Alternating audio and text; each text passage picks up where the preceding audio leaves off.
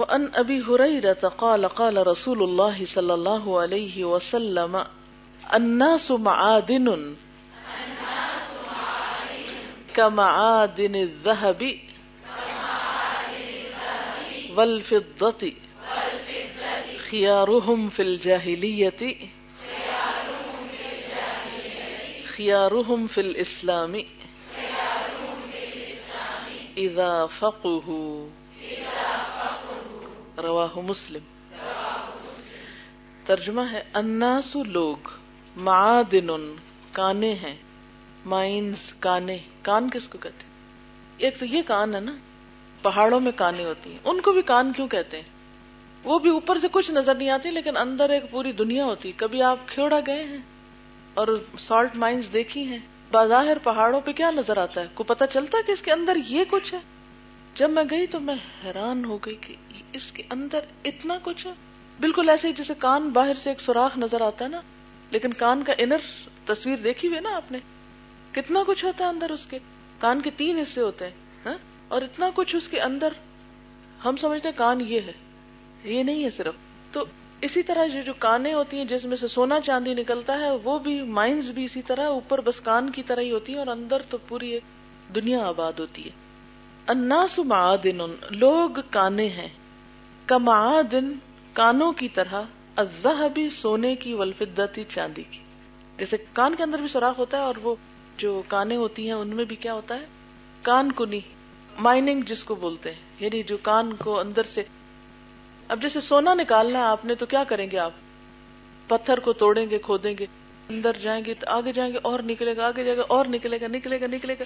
دور تک اب کبھی کھودتے ہیں تو اس میں سے سونا نکل آتا ہے، کبھی کھودتے ہیں تو اس میں سے چاندی نکل آتی ہے۔ تو آپ صلی اللہ علیہ وسلم نے فرمایا کہ انسان بھی اسی طرح ہوتے ہیں۔ کچھ سونے کی کان کی طرح ہوتے ہیں اور کچھ چاندی کی کان ہوتے ہیں۔ یعنی سارے لوگ برابر نہیں ہوتے۔ مراد اس سے کیا، کچھ لوگوں میں بہت خیر ہوتی ہے۔ وہ بظاہر آپ کو پہاڑ کی طرح، پتھر کی طرح نظر آئے۔ مثلا اب آپ یہاں سب تشریف لائے، تو ابھی آپ کیا ہیں؟ پہاڑ ہیں۔ ٹھیک ہے؟ ہم کیا کریں گے؟ کھو دیں گے۔ ٹھیک ہے؟ کہیں سے سونا نکلے گا۔ اتنا چمکیں گے، اتنا چمکیں گے کہ بہترین فائدہ اٹھائیں گے۔ اور کچھ لوگ توجہ ہی نہیں دیں گے، دلچسپی نہیں۔ بس تھوڑا سا سن لیں گے، تھوڑا نہیں۔ زبردستی کام کرائیں گے ان سے تو کریں گے۔ پوچھ کر کر کے کل کیوں چھٹی کی تھی؟ کیوں لیٹ آئے تھے؟ بس کوئی پوچھتا رہے تو ٹھیک ہے، نہیں پوچھا تو گئے۔ تو ظاہر ہے پھر سونے اور چاندی کی قیمت میں بہت فرق ہوتا ہے۔ جب سونا مارکیٹ میں آتا ہے تو اس کی ویلو کیا ہوتی ہے؟ ہزاروں میں ہوتی ہے نا؟ اور چاندی کی ویلو حالانکہ دونوں ہی، دونوں میں چمک ہے، دونوں کی قیمت ہے، دونوں پگلائے جاتے ہیں، لیکن دونوں کی قیمت میں فرق ہو جاتا ہے۔ ویلو میں فرق ہے دونوں کی۔ انا سما دن کما دن والفضتی بظاہر کچھ پتا نہیں چلتا کہ کون کیا ہے، اس لیے کبھی کسی کی شکل دیکھ کے اس کو حقیر نہ سمجھو۔ ٹھیک؟ جب تک معاملہ نہ پڑے، جب معاملہ پڑے، اس کو کام سپرد کیا جائے، اس کی ذمہ داری اس پہ پڑے، پھر دیکھیں کہ وہ کیا کر کے لاتا ہے، یہاں سے کسی کی قیمت ہوگی۔ ٹھیک؟ خیار ان میں سے اچھے، خیار خیر سے ان میں سے اچھے فل جاہلیت جاہلیت میں خیار فل اسلام اسلام میں بھی بہت اچھے ہوتے ہیں۔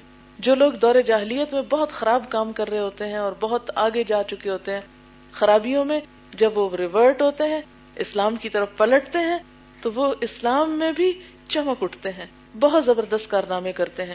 حضرت عمر رضی اللہ تعالیٰ عنہ کی مثال آپ کے سامنے ہے۔ وعن ابن مسعود۔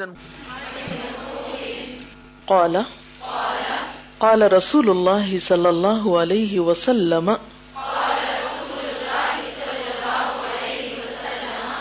لا حسد الا في اثنتين رجل آتاه الله مالا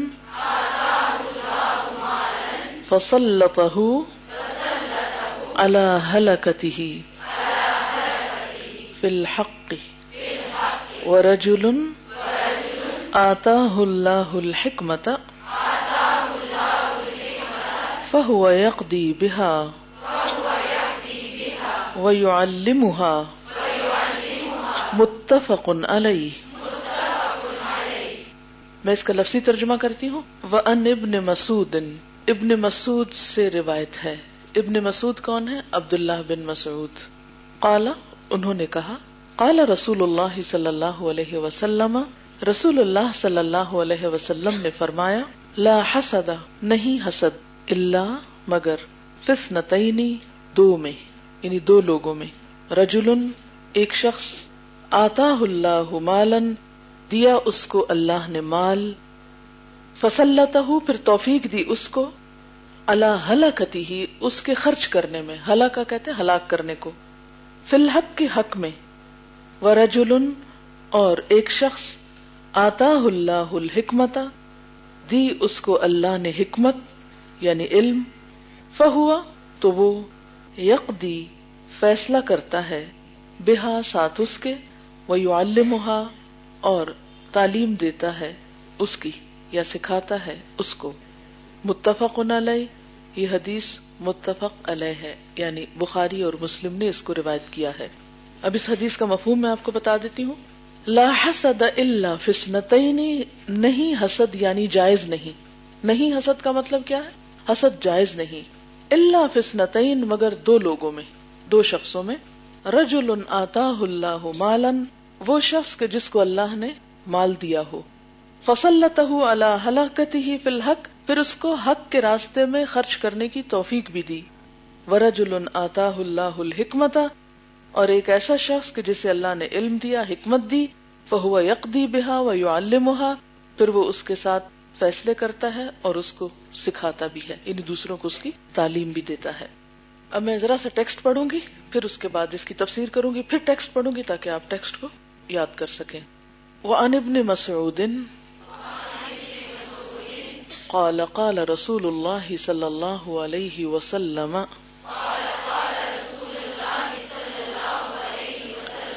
لا حسد الا فسنتين رجل آتاه الله مالا فسلطه على هلكته في الحق، فسلطه على هلكته في الحق، ورجل آتاه الله الحكمة، فهو يقضي بها ويعلمها. متفق علیہ حسد کس کو کہتے ہیں؟ وہ کیا ہوتا ہے؟ کسی کی نعمت کے بارے میں کیا سوچنا؟ جی اگر کسی دوسرے کے پاس نعمت پائے انسان، تو اسے دیکھ کر خوش ہونے کی بجائے جلے کوڑے، اور ساتھ یہ تمنا بھی کرے کہ یہ چیز اس سے چھن جائے۔ مجھے مل جائے یا نہ ملے، لیکن یہ کہ اس سے چھن جائے۔ یعنی کسی کی نعمت کو اس کے پاس دیکھ کر برداشت نہ کرنا، اور اس سے چھننے کی آرزو کرنا، یا ختم ہونے کی آرزو کرنا۔ حسد کے مقابلے میں ایک اور لفظ بھی ہوتا ہے، رشک۔ رشک کیا ہوتا ہے؟ انسان کسی کی نعمت کو دیکھ کر اس پر خوش ہو یعنی جلنے کڑنے کی بجائے اس پر خوش ہو اور ساتھ یہ تمنا ہو کہ اللہ تعالیٰ ہمیں بھی ایسی عطا کرے۔ حسد جو ہے یہ جائز نہیں، لیکن رشک جو ہے یہ جائز ہے۔ اب یہاں پر جو حسد کا لفظ استعمال ہوا، یہ دراصل اپنے منفی معنی میں نہیں، عربی میں حسد کا لفظ غبتا کے معنی میں بھی استعمال ہوتا ہے، رشک کے معنی میں بھی استعمال ہوتا ہے۔ اسی لیے جب اس کا ترجمہ کیا جاتا ہے، تو پھر دراصل اس میں رشک کا معنی کیا جاتا ہے۔ ٹھیک ہے؟ لا حسد اللہ فسنت نہیں کوئی اور چیز قابل رشک نہیں دوسرے معنوں میں، سوائے دو چیزوں کے۔ مثلاً آپ کس کس چیز پہ رشک کرتے ہیں کسی کو دیکھ کر؟ آپ کو کسی کی کون سی نعمت کھلتی ہے؟ کھلتی ہے کا مطلب معلوم؟ یعنی اس پر آپ بے چین ہونے لگتے ہیں۔ کون سی چیز کسی کے پاس دیکھ کر آپ کے دل میں ایک حسرت سی پیدا ہوتی ہے؟ عام طور پر کسی کی اچھی گاڑی دیکھی، کسی کا گھر دیکھا، اچھے کپڑے دیکھے کسی کی ڈگری دیکھ کر یا علم اور زیور، لمبے بال کسی کے دیکھ کر اسمارٹنیس دیکھ کر، کسی کی اچھی اولاد دیکھ کر، قابلیت دیکھ کر، کسی کا اچھی جگہ رشتہ ہو جائے، کسی کو اگر عزت مل رہی ہے، یا کوئی رتبہ مل رہا ہے، یا کوئی مقام مل رہا ہے، یا نام مل رہا ہے، یا کسی کو کوئی شہرت مل رہی ہے یا کسی کی تعریف ہو رہی ہے۔ آپ نے دیکھا ہوگا نا کہ جب کسی کی تعریف ہو رہی ہو، تو بہت سے لوگوں کو وہ اچھی نہیں لگتی اس کی کوئی تعریف ہو رہی ہے؟ اپنے کلیگس کی پروموشن ہوتے ہوئے دیکھ کر کسی کی کامیابی دیکھ کر کسی کے خاندانی جو جا ہو جلال، رتبہ ہے یا کوئی بھی بڑائی ہے، بہرحال نبی صلی اللہ علیہ وسلم نے فرمایا کہ کل ذی نعمت محسود، کل ذی نعمت محسود، ہر صاحب نعمت سے حسد کیا جاتا ہے۔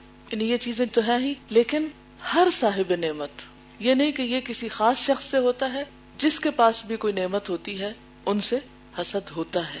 اسی لیے ہمیں قرآن پاک کے آخر میں کیا دعا سکھائی گئی ہے؟ کل اعوذ برب الفلق من شر ما خلق ومن شر غاسق اذا وقب ومن شر النفاثات في العقد ومن شر حاسد اذا حسد۔ یعنی حسد کا لفظ قرآن پاک میں بھی استعمال ہوا ہے۔ اور حاسد کا شر کیا ہوتا ہے؟ حاسد پھر کوئی نقصان بھی بازوقت پہنچاتا ہے نا جب وہ دیکھتا ہے کہ میری تمنا سے، آرزو سے، خواہش سے، خیال سے کسی کی چیز نہیں گئی، نقصان نہیں ہوا، تو پھر وہ خود کوئی ایکشن شروع کر دیتا ہے۔ ٹھیک ہے؟ اچھا اب آپ دیکھیے کہ یہ جو فرمایا گیا کہ لا حسد اللہ فسنتین نمبر ایک تو آپ صلی اللہ علیہ وسلم نے فرمایا کہ ہر صاحب نعمت سے حسد کیا جاتا ہے۔ لیکن مومن کو کیسا ہونا چاہیے کہ صاحب نعمت کو دیکھ کر دنیا کی جو چیزیں ہیں، ان پر حسد نہیں کرنا چاہیے، ان پہ رشک نہیں کرنا چاہیے۔ مثلاً اگر کسی کے پاس اچھا گھر ہے تو کوئی بات نہیں۔ اللہ اس کو مبارک کرے۔ اگر کسی کے پاس اور مثلاً اچھی گاڑی ہے، تو کوئی بات نہیں۔ اس پر ہم کیوں غم میں مبتلا ہوں یا کیوں جلیں کوڑے؟ شکر کرے اللہ نے آپ کو دو پیر دے رکھے ہیں کہ آپ چل سکتے ہیں۔ تو دنیا کی کوئی بھی نعمت کسی کے پاس بھی ہو، تو اسے دیکھ کر حسد نہیں کرنا چاہیے، رشک بھی نہیں کرنا چاہیے۔ ہاں دو چیزیں ایسی ہیں کہ اگر کسی کے پاس ہو تو اس پر ضرور رشک کرنا چاہیے۔ یہ رشک پسندیدہ ہے۔ اور ان میں سے ایک کیا ہے کہ اگر اللہ نے کسی کو مال دیا ہو اور اس کے ساتھ صرف مال نہیں، مال کے ساتھ توفیق بھی دی ہو، کس چیز کی توفیق؟ اس مال کو خرچ کرنے کی کس میں؟ اللہ کے راستے میں، حق کے راستے میں۔ یہاں یہ نہیں کہا گیا اللہ کے راستے میں، یہاں کہا گیا حق میں۔ فصل اللہ ہی فی الحق۔ تو حق کیا ہے؟ ایک تو یہ کہ حق بات، سچائی کی بات کے لیے دوسرا یہ کہ ہر صاحب حق کو اس کا حق دیا جائے کیونکہ آپ کے مال میں حق ہے نا؟ کس کس کا؟ وفی اموالہم حق للسائل والمحروم۔ سوالی کا بھی محروم کا بھی۔ سوالی تو وہ ہے جو خود مانگ لے اور محروم کون ہے؟ اس کو شدید ضرورت ہے لیکن وہ مانگ نہیں سکتا اور آپ کو پتا ہے کہ یہ ضرورت مند ہے۔ تو آپ سمجھے کہ اللہ نے آپ کو اس کی ضرورت دکھا دی اب آپ پہ لازم ہو گیا کہ کچھ تو کریں اس کے لیے۔ ایک تو نا کہ آپ کو پتا ہی نہیں کہ کون ضرورت مند ہے، کون ایک یہ کہ آپ کو پتا چل گیا کہ کون ضرورت مند ہے۔ محروم ہے وہ۔ تو پھر آپ کو کیا کرنا ہے کہ اس کے لیے کچھ نہ کچھ کرنا ہے۔ آپ دیکھیے کہ ہر حقدار کو اس کا حق دینا۔ اس میں رشتے دار بھی آتے ہیں۔ جیسے قرآن پاک میں تقریباً گیارہ جگہ رشتے داروں کو حق دینے کے بارے میں آتا ہے۔ کہ والدین کے ساتھ احسان کرو، وہ بزل قربا رشتے داروں کے ساتھ۔ یعنی آپ کے مال میں رشتے داروں کا حق ہے۔ ٹھیک ہے؟ لیکن عام طور پر لوگ حق نہیں دیتے۔ اسی وجہ سے ہمارے رشتے داروں کے ساتھ تعلقات اچھے نہیں رہتے۔ آپ نے دیکھا کہ بعض اوقات ایک شخص کو اللہ تعالیٰ بہت نعمتیں دیتا ہے اور اسی کا بہن یا بھائی جو ہے وہ اچھے حال میں نہیں ہوتے۔ وہ ان نعمتوں کو خود استعمال کرنا چاہتا ہے، اپنے بہن بھائیوں کو نہیں دینا چاہتا۔ نتیجہ کیا ہوتا ہے کہ بہن بھائی اس سے حسد کرنے لگتے ہیں اور برے معنوں میں پھر حسد کرنے لگتے ہیں، پھر جگہ جگہ ان کی برائیاں کرنے لگتے ہیں۔ یا کسی نہ کسی طرح نقصان پہنچانے کی کوشش کرتے ہیں۔ اور تعلقات کشیدہ ہوتے ہیں، ایک دوسرے سے نفرتیں ہوتی ہیں اور بہت سی خرابیاں ہوتی ہیں۔ تو ایسا شخص جو رشتے داروں کو ان کا حق دیتا ہوگا، تو نتیجہ کیا ہوگا؟ رشتے دار اس سے اچھا سلوک کریں گے۔ چلے اچھا نہ بھی کرے تو کم از کم ان کا شر اور برائی جو ہے وہ کم ہو جائے گی۔ ایسا شخص امن میں ہوگا، سکون میں ہوگا۔ تو اس مال کے خرچ کرنے کی وجہ سے جو سکون اس کو نصیب ہوگا وہ سکون اور اس کی جو اصل خوشحالی ہے، اصل خوشحالی مال کی خوشحالی نہیں ہوتی۔ الغنا، غنن نفس، غنا دولت مندی۔ اصل کس چیز کی دولت مندی ہے؟ غنن نفس نفس کی دولت مندی۔ جس کا دل مطمئن ہے، جس کے اندر اطمینان ہے، جس کا دل بھرا ہوا ہے۔ کیونکہ بازوں کے پاس ہوتا ہے، لیکن ان کا دل نہیں بھرا ہوتا۔ ان کے لالچ کی کوئی حد ہی نہیں ہوتی۔ کہیں ختم ہی نہیں ہوتا۔ وہ سب کچھ پا کر بھی جلتے کڑتے رہتے ہیں۔ کبھی بھی مطمئن نہیں ہوتے۔ ٹھیک ہے؟ تو جو شخص حق میں یعنی حق کی ادائیگی میں فی سبیل اللہ اللہ کے راستے میں خرچ کرتا ہے، ایسا شخص قابل رشک ہے، کیونکہ وہ اپنی دنیا بھی اچھی بنا رہا ہے اور آخرت بھی اچھی بنا رہا ہے۔ اچھا پھر کیا ہے؟ رشتے داروں کے بعد باقی جو ضرورت مند ہے یتیم ہے مسکین ہے اور ضرورت مند جو معاشرے کے ہیں، ان سب کو دینے کی اس کو توفیق ہے۔ اچھا توفیق کیا چیز ہوتی ہے؟ یعنی اس کو موقع مل جائے، اس کو ہمت ہو جائے، اس کو جسے کہتے ہیں نا، چانس مل جائے اور اس چانس کو وہ اویل کر لے۔ مثلاً آپ دیکھیں کہ آپ دل کے بہت اچھے ہیں، لیکن کوئی ضرورت مند سامنے آتا ہے تو آپ پہچان ہی نہیں پاتے اس کی ضرورت کیا ہے۔ تو آپ کے دل کا اچھا ہونا کیا فائدہ دے گا آپ کو؟ توفیق تو نہ ہوئی آپ کو کچھ نیک کام کرنے کی۔ اور ایک شخص کیسا ہے؟ ایک شخص ایسا ہے کہ وہ دوسروں کی نظروں سے پہچانتا ہے، دوسرے کی شکل سے پہچانتا ہے، دوسرے کے حال حلیے سے پہچانتا ہے۔ اب پہچاننے کے بعد صرف پہچان کے نہیں رہ جاتا، پھر سوچنے لگتا ہے اچھا اس کی کیسے مدد کروں؟ اس کے کیسے خیال رکھوں؟ اس کے لیے کیا کروں؟ اس کے لیے کیا کروں؟ اب میں دیکھو گا کہ بعض لوگ ہر نیکی کے کام میں آگے بڑھ جاتے ہیں، ہر نیکی کے کام میں، ہر موقع پہ وہ پہنچ جاتے ہیں کچھ نہ کچھ کرنے کے لیے۔ کوئی آسمانی آفت اور بلا ہو یا کوئی زمینی ہو، کہیں کسی کی کوئی کمی ہو یعنی ان کا خیر ہر ایک تک پہنچتا ہے۔ نبی صلی اللہ علیہ وسلم کے بارے میں آتا ہے، کانا اجود الناس۔ آپ لوگوں میں سب سے زیادہ سخی تھے۔ آپ کو پتا اجود کا لفظ کس سے نکلا ہے؟ اجود کا لفظ جواد سے نکلا ہے۔ جواد کس کو کہتے ہیں؟ سخی کو کہتے ہیں، لیکن حقیقت میں آپ کو معلوم ہے کہ کس سے یہ تشبیح دی گئی ہے۔ سخی انسان کو تیز رفتار گھوڑے سے۔ پہلے زمانے میں گاڑیاں نہیں ہوتی تھی۔ گھوڑے ہوتے تھے تیز رفتار۔ اب آپ خود سوچیں کہ ایک شخص اگر تیز رفتار گھوڑے پہ بیٹھا ہے، یا جس شخص کے پاس تیز رفتار گھوڑا ہے، وہ تو ہر جگہ پہنچ جائے گا نا۔ مثلا اگر آپ کے پاس گاڑی ہے اب ہر جگہ پہنچ جائیں گے۔ جہاں آپ کا جی چاہے گا آپ پہنچ جائیں گے۔ اس زمانے میں تیز رفتار گھوڑوں پہ انسان دور دور تک جا پہنچتا تھا۔ اگر آپ اس پاس گاڑی نہیں ہے یا آپ کے پاس کوئی بھی سواری کا انتظام نہیں تو آپ نیکی کا کام اتنا نہیں کر سکتے۔ آپ اسٹک ہیں۔ آپ نکلنا چاہتے نکل نہیں سکتے۔ آپ انتظار میں بیٹھے ہیں۔ آپ کا ٹائم ضائع ہو جاتا ہے۔ لیکن اگر آپ کے پاس سواری ہے تو کیا ہوگا؟ آپ فوراً سوچیں گے، اٹھیں گے اور نکل جائیں گے۔ تیز رفتار گھوڑے کے لیے لفظ جواد استعمال ہوتا ہے۔ تو جواد سخی انسان کیا ہے؟ وہ نیکی کرنے میں تیز رفتار گھوڑے کی طرح ہوتا ہے۔ موقع ملا اور ایڑ لگائی اور گیا۔ انتظار میں نہیں بیٹھا۔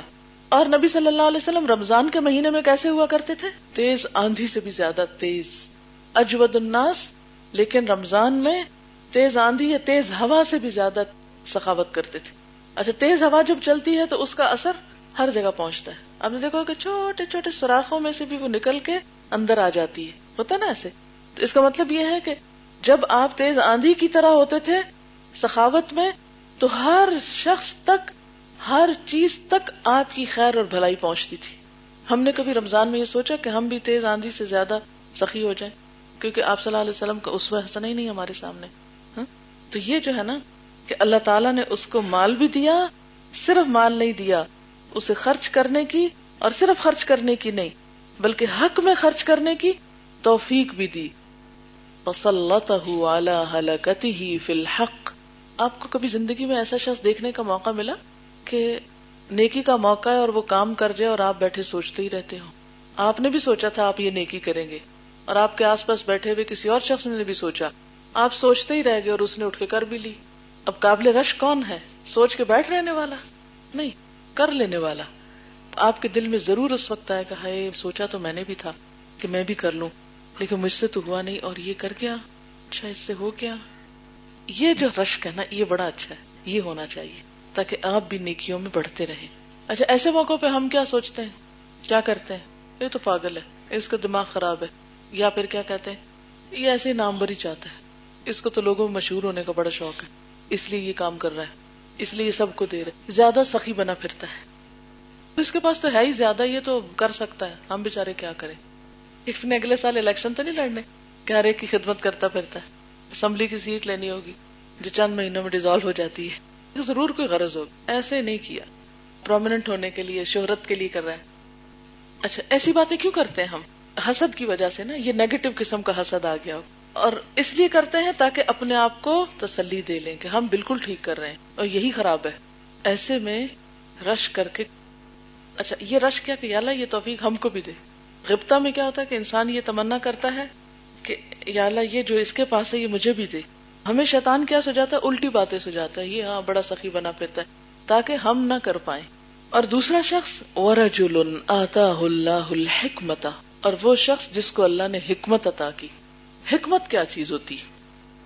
حکمت کا عام طور پہ یہاں ترجمہ علم کیا جاتا کہ جو کافی ترجمہ نہیں، صحیح وقت پر صحیح فیصلہ۔ حکمت کا لفظ ہے، کاف میم سے حکم فیصلہ کرنے کے لیے آتا ہے۔ حکمت، وہ صلاحیت جس کی بنا پر آپ رائٹ ٹائم پہ رائٹ ڈیسیزن لے سکیں۔ اور علم کے معنی میں بھی استعمال ہوتا ہے۔ اچھا رائٹ ٹائم پہ رائٹ ڈیسیزن لینے میں کیا چیز مدد دیتی ہے دراصل انسان کو؟ درست علم۔ کیونکہ اگر صحیح علم نہ ہو تو آپ ڈیسیزن تو لے سکتے ہیں، مگر ہو سکتا ہے رائٹ نہ لے۔ مثلا آپ کے پاس کچھ پیسے ہیں آپ کے ہاتھ میں، آپ چاہتے ہیں ان کو خرچ کریں۔ مثلا اگر میں آپ میں سے ہر ایک کو پانچ پانچ روپے دوں اور کہوں جاؤ، اچھے سے کام میں خرچ کر کے آؤ۔ تو آپ کا کیا خیال ہے؟ سب ایک کام میں کریں گے؟ کیا ہوگا؟ کوئی کہیں کرے گا، کوئی کہیں کرے گا، کوئی کہیں کرے گا۔ اب سب کا کیا برابر نہیں۔ جیسے ہوتا نا، مختلف لوگوں کے پاس کچھ پیسے جمع ہو جاتے ہیں۔ کوئی کوئی بزنس اسٹارٹ کر دیتا ہے، کوئی کوئی کرتا ہے۔ کسی کو بہت پروفٹ شروع ہو جاتا ہے اور کسی کو بہت ہی لاس ہو جاتا ہے۔ سب ایک بزنس تو نہیں کرتے۔ ہر شخص اپنی عقل، سوچ، ماحول، ضرورت کے مطابق، اپنی صلاحیت کے مطابق بزنس کرتا ہے۔ بالکل اسی طرح یہ جو ہم اللہ کے راستے میں مال خرچ کرتے ہیں، یہ بھی دراصل ہم کیا کرتے ہیں؟ بزنس کر رہے ہوتے ہیں۔ یہ بھی ایک تجارت ہے۔ اور یہ تجارت کیسی ہے کہ جس میں ہمیں پروفٹ حاصل ہونا ہے۔ اب کون شخص زیادہ بہتر جگہ خرچ کرنے کی صلاحیت رکھتا ہے؟ جس کے پاس کیا ہو؟ حکمت ہو، علم ہو۔ ٹھیک ہے؟ ایسا شخص جس کو اللہ نے علم دے رکھا ہو، سمجھ دے رکھی ہو، اور پھر اس کے مطابق وہ صحیح فیصلے کرتا ہو اس موقع پر، اس وقت، اس جگہ مجھے کیا کرنا چاہیے؟ اور سب سے بڑی حکمت تو یہ ہے کہ انسان اپنی زندگی کو، اپنے وقت کو، اپنی صلاحیتوں کو، اپنے مال کو اچھے سے اچھے جگہ، بہترین سے بہترین طریقے پر خرچ کرنے کی صلاحیت رکھتا ہو اس کی سمجھ بوجھ رکھتا ہو کیونکہ کئی لوگوں کے پاس مال ہوتا ہے، ان کو یہی سمجھ نہیں اس کا کرنا کیا ہے۔ ان کے پاس علم ہوتا ہے، لیکن انہیں یہ سمجھ نہیں آتی کس کو کتنا کب کیسے دینا ہے۔ مثلا، ایک سبجیکٹ میں دو لوگ پی ایچ ڈیز ہیں۔ آپ نے دیکھے ہوں گے مثلاً اسکول، کالج، یونیورسٹی وغیرہ میں، آپ جس کالج سے آئے ہیں، مثلاً ہسٹری کی دو ٹیچرس تھی اسلامیات کی دو ٹیچرس تھی کیا وہ دونوں ایک جیسا پڑھاتی ہیں؟ نہیں پڑھاتی نا۔ حالانکہ دونوں کے پاس برابر کی ڈگری ہے۔ ایک بہت اچھا پڑھاتی ہے آپ کے خیال میں اور دوسرا نہیں۔ پر کس چیز کا ہوا پھر؟ قابل رش کون ہوا؟ جس کو اللہ نے حکمت دی یعنی علم دیا، اور علم کو صحیح طور پر استعمال کیا اس نے۔ کیسے؟ دی بہا، پھر وہ اس کے ساتھ فیصلے کرتا ہے۔ اچھا یہ کون سے فیصلے؟ ایسا نہیں کہ کسی عدالت میں قاضی لگ جاتا ہے۔ یہ مراد نہیں ہے اس سے۔ اس سے مراد کون سے فیصلے؟ ہر وقت کے فیصلے جو ہوتے ہیں نا، ہم ہر وقت ایک ڈیسیزن لے رہے ہوتے ہیں۔ مثلاً اس وقت میں بول رہی ہوں تو کیا میں کوئی ڈیسیزن لے رہی ہوں یا نہیں؟ کیا ڈیسیزن لے رہی ہوں اس وقت؟ مجھے کیا بولنا چاہیے یہاں؟ یہ بات کہنی چاہیے یا نہیں کہنی چاہیے؟ یہ ڈیسیزن ہے نا۔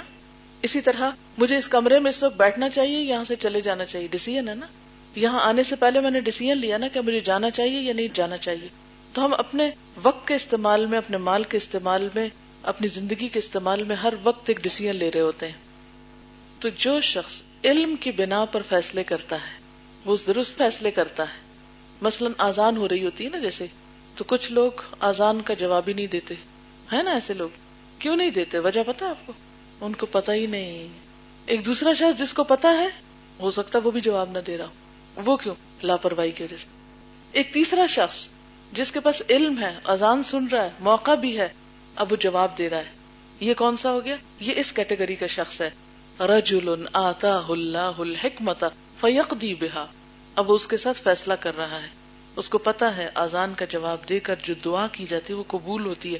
یہ میرے لیے بڑا ہی غنیمت کا موقع ہے۔ کیا پتا اس وقت جو میں دعا مانگوں، وہ کتنی قبول ہو جائے۔ میرے لیے کتنے بھلائیوں کے رستے کھل جائیں۔ تو وہ اس وقت کو ضائع نہیں جانے دیتا۔ اسی طرح مثلاً آپ لوگ یہاں آئے، ہو سکتا ہے اس وقت آپ کے سامنے کوئی اور کورس کرنے کا بھی آپشن ہو۔ ہوتا ہے نا؟ آپ نے، جیسے میں نے بی اے کیا تھا تو میرے سامنے دو تین آپشن تھے۔ اس میں سے جو ڈیسیزن اللہ تعالیٰ نے کروایا، میرے خیال میں وہ بہت اچھا ہوا۔ اسی طرح آپ کی زندگی میں بھی مختلف مواقع پر مختلف ڈیسیزن لینے کی باری آتی۔ ہے مثلا یہاں آنا آپ کا کیا ایک ڈیسیزن تھا یا نہیں؟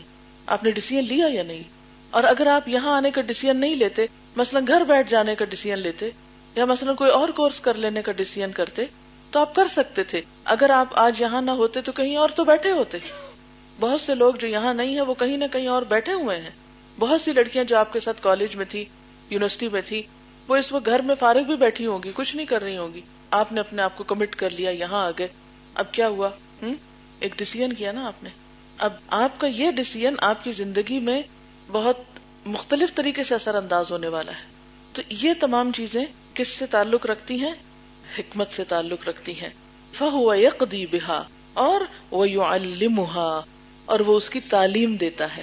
دوسروں کو بھی سکھاتا رہتا ہے۔ ایسا شخص قابل رشک ہے جس کو اللہ نے علم دیا، پھر وہ اپنی زندگی میں بھی اس سے فائدہ اٹھاتا ہے رائٹ ٹائم پہ رائٹ ڈیسیزن کرتا ہے اور اسے دوسروں تک بھی لے جاتا ہے۔ آپ نے وہ ایک حدیث پڑھی تھی، یاد ہے کچھ؟ جو اس سے ملتی جلتی تھی۔ بلے گو انی ولو آیا۔ اور جب بھی یہ حدیث یاد کرے تو امیجن کرے بلے گو انی ولو آیا۔ اگر ہر مسلمان اس پر عمل کرے تو اللہ کا یہ کلام دنیا کے آخری شخص تک پہنچ جائے کوئی نہ بچے۔ لیکن اگر ان تک نہیں پہنچا تو اس کا کیا مطلب ہے؟ کسور ہمارا ہے، ہم نے پہنچایا ہی نہیں۔ اور ہم نے کیوں نہیں پہنچایا ہم کو خود بھی پتا نہیں ہوتا۔ تو جب پتا چلنے لگا ہے، تو ایک ایک بات، چھوٹی چھوٹی، حکمت کیا ہے؟ جتنی کسی کی ہمت ہو آگے لینے کی، اتنی ہی۔ مثلاً اگر ایک گلاس میں آپ ایک جگ پانی ڈالیں گے تو کیا ہوگا؟ وہ باہر گرے گا۔ تو سمجھے کہ جتنا کوئی لے رہا ہے، اتنی بات کر لے۔ اچھا اب دیکھیں، اس وقت آپ تقریباً پانچ سو سے زیادہ لوگ یہاں بیٹھے ہوئے ماشاء اللہ تو اس میں آپ دیکھیے کہ اگر پانچ سو لوگ گھر جا کر ایک ایک شخص کو ایک ایک بات بتاتے ہیں اور ہاسٹل والے اگر گھر والوں کو جو خط لکھے، اس میں اگر ایک ایک بات کوئی لکھ دے، تو کیا ہوگا؟ پانچ سو اور لوگوں تک خیر کی بات چلی جائے گی ہاں؟ یہ کہہ رہی ہے کہ میں جب اٹک برانچ میں پڑھتی تھی تو میں وہاں جو باتیں سنتی تھی، وہ گھر جا کے بتاتی تھی، جب یہاں ایڈمیشن ہوئے، تو انہوں نے میرا یہاں داخلہ کرا دیا۔ یعنی وہ لوگ مددگار بن گئے۔ پہلے یہ لسنر تھی، پھر وہاں ایڈمیشن لیا، پھر وہاں سے یہاں آ گئی۔ ایسا ہے کہ جب آپ اپنے گھر والوں کو ساتھ لے کر چلیں گے، تھوڑا تھوڑا، جتنا وہ لینا چاہیں۔ اگر زیادہ لینا چاہیں، زیادہ دے دیں، تھوڑا لینا چاہیں، تھوڑا دے دیں۔ لیکن کوئی نہ کوئی چانس، موقع ضرور پیدا کریں کہ پیار محبت سے اس طرح بتائیں کہ دوسرے سننے لگے۔ ایسا نہ ہو کہ زبردستی کریں اور ان کے اوپر بوجھ ڈالیں۔ تو اس سے یہ ہوگا کہ آپ کے گھر والے آپ کے اس ذہنی سفر میں آپ کے ساتھ ساتھ ہوں گے۔ پھر وہ آپ کے مددگار بنیں گے۔ اور اگر آپ نے تنہا فلائٹ شروع کر دی کہ آپ تو کسی اور ہی دنیا میں ہیں اور گھر والے کسی اور دنیا میں ہیں، نتیجہ کیا ہوگا؟ وہ آپ کو انڈرسٹینڈ نہیں کر پائیں گے کہ آپ مثلاً کسی چیز سے ان کو کیوں روک رہی ہیں، یا کسی چیز کے لیے کیوں کر رہی ہیں، یا کوئی چیز آپ کیوں چھوڑ رہی ہیں، یا کوئی چیز آپ کیوں اختیار کر رہی ہیں۔ وہ سمجھ نہیں پائیں گے۔ پھر چھوٹی چھوٹی بات پہ وہ ایک دوسرے سے کلیش ہوگا، پھر وہ مزہ نہیں آتا۔ کیونکہ الحمد ہم سب مسلمان گھرانوں سے ہیں، یہ کتاب جتنی ہمارے لیے ان کے لیے بھی ہے لیکن ٹو مچ نہیں دے ان کو۔ تھوڑا تھوڑا، ہلکا ہلکا۔ مثلاً آپ کیا کر سکتے ہیں؟ امی کھانا بنا رہی، روٹی بنا رہی۔ تو آپ یہ نہیں کریں کہ کرسی پہ بیٹھ جائیں اور کہیں ذرا آپ میرا لیکچر سنیں آج کا۔ ایسے نہیں۔ جا کے آپ بھی روٹی بنانے میں شریک ہو جائیں۔ ہاں؟ اب روٹی بنا رہی ہیں، ساتھ آپ بھی ان کے رکھ رہی ہیں اور ساتھ ساتھ آپ بات شروع کر دیں۔ جیسے کوئی بھی آپ بات کرتے ہیں۔ اسی طرح اگر کوئی اور کام کر رہا ہے، کوئی چیز اٹھا رہا ہے، رکھ رہا ہے، تو آپ بھی ساتھ مدد شروع کر دیں۔ تو اس طرح گھر والوں کے کاموں میں تھوڑی تھوڑی ان کی مدد کرنا اور ساتھ ساتھ بات بتانا زیادہ افیکٹو ہوتا ہے، بنسبت اس کے کہ آپ روپ جھاڑنا شروع کر دیں اور یہ کہیں کہ ہم آپ سے زیادہ عالم ہو گئے یہ کبھی بھی آپ کے دل میں نہ آئے۔ آپ کو کیا معلوم ان کو کسی اور چیز میں آپ سے زیادہ کتنی مہارت ہے، کتنا علم ہے، کتنا وہ جانتے ہیں۔ ٹھیک ہے؟ ایسا شخص قابل رشک ہے۔ ہوں تو کیا آپ قابل رشک نہیں بنیں گے؟ بنیں گے نا؟ کہ ہمیں بھی اللہ تعالیٰ اگر اللہ نے ہمیں مال دیا ہے تو مال خرچ کرنے کی توفیق بھی ملے اور اگر اللہ نے ہم کو علم دیا ہے تو اس علم کو کسی اور تک پہنچانے کی توفیق بھی ملے۔ ایسے لوگ اللہ تعالیٰ کی نگاہ میں بھی بہت اچھے ہیں اور پھر وہ بندوں کے دلوں میں بھی محبت پاتے ہیں۔ ٹھیک ہے؟ آج کا ہوم ورک کیا ہے آپ کا؟ اپنا جائزہ لیں کہ آپ کو آج گھر جا کر یا راستے میں کسی کو دیکھ کر کوئی رشک یا حسد تو نہیں آیا؟ اور اگر آئے تو آپ فوراً سوچے نہیں، یہ تو رشک کے قابل چیز نہیں ہے رشک کے قابل تو وہ دو ہی لوگ ہیں بس، ٹھیک ہے؟ تو انشاءاللہ شاء آپ دیکھیں گے دنیا کے غم دور ہونے لگیں گے دل سے۔ نوٹ کرنا ہے اپنے آپ کو، ٹھیک؟ چلیے۔ سبحان اللہ کا نشد اللہ اللہ اللہ انتا نستغفرک و نتوب الیک۔ والسلام علیکم و رحمۃ اللہ وبرکاتہ۔